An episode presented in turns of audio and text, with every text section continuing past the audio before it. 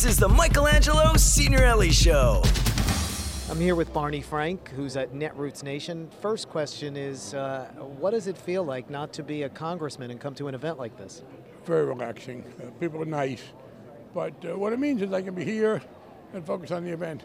I don't have to be monitoring my phone calls to see whether there was a crisis in the district I represented or whether some issue would come up. And it was particularly the case, frankly, for the last 10 years when I was a senior Democrat on the Financial Services Committee.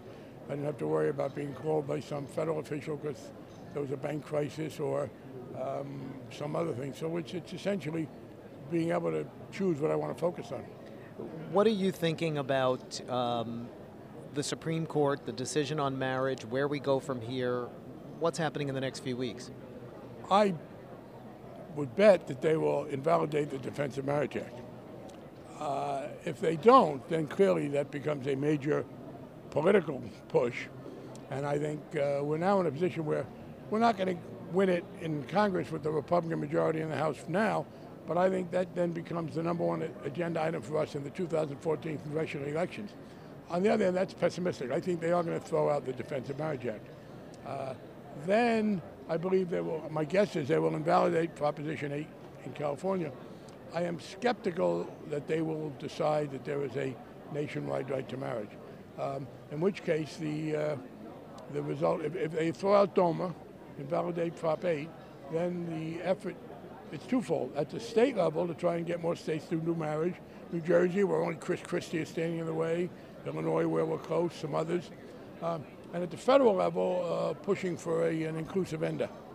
Uh, Lisa Murkowski became the third Republican senator to support uh, marriage equality. Right. Is the Republican Party moving in, in, the right direction or at all? 42 to 5.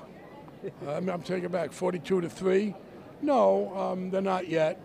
Uh, but I think it's going to, and, and I don't really count Rob Portman. I mean, being nice to your son, you don't get a lot of, a lot of points.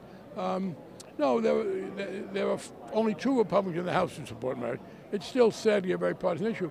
But I think what we need to do then is, as I said, if they don't overturn DOMA, I think there are now the votes in the Senate with three Republicans and enough Democrats to pass DOMA in the Senate. I would hope if DOMA is not thrown out by the court, as I expect it will be, that we'll get the Senate to repeal it, get the 60 votes. And then, if the House kills it, and they will, given their homophobic bent of the House Republicans, make that a major issue for us in the 2014 election, and maybe some Republicans will then either move or lose. There's been a lot of pressure on the president to sign this executive order that would ban uh, discrimination, employment discrimination for gays and transgender people uh, among federal contractors. He won't sign it, hasn't signed it. Why not? Should he sign it? I would have him not sign it yet. There's a lot of issue here, not over any discrimination. He's clearly for it.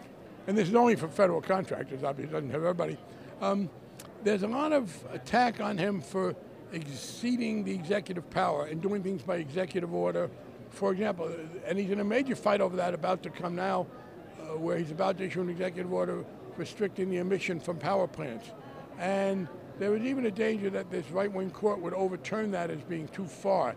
Uh, I would say this the push should be to try and take back the House from the right wing. And if that happens, then we should be pushing for it to be legislated because if it's legislated, it's for everybody.